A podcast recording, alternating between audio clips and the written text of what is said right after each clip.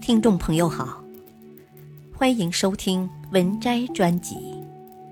本期分享的文章是：少年戒色，中年戒斗，晚年戒。人生路上坎坷风雨不断，挫折打击常在，这些都是必有的磨难。熬过了，就出众。熬不过，就出局。比起这些磨难，最严重的就是这三劫。如果不戒掉，必有隐患。所以千万要注意，尽量戒了这三样，人生才能安稳，生活才能平顺。一，少年戒色。俗话说：“色字头上一把刀，过度的纵情声色容易损害身体，让身体百病丛生。尤其是少年时期，血气薄弱，筋骨未强，如果沉迷情欲，不加克制，必会适得其反，有损身心。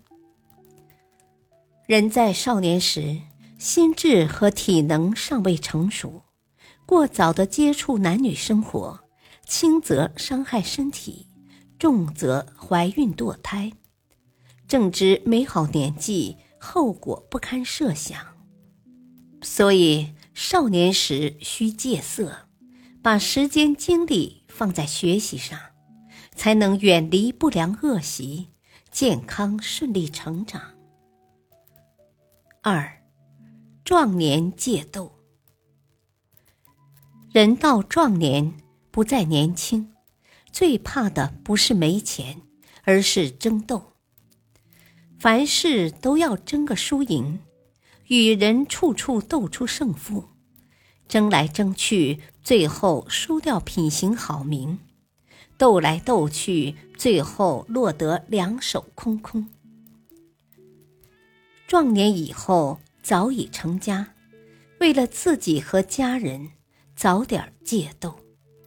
凡事留三分，待人让一步，不争鸡毛蒜皮事，不与他人起争执。凡事留限度，待人留余地，戒掉斗气，赢得福气。三。晚年戒德，人到晚年，一生将尽，所剩的时间屈指可数。在这个安享天年的年纪，最怕的就是紧紧攥住德字不放，啥都想要不满足，耿耿于怀不肯忘，太注重德，反而失更多。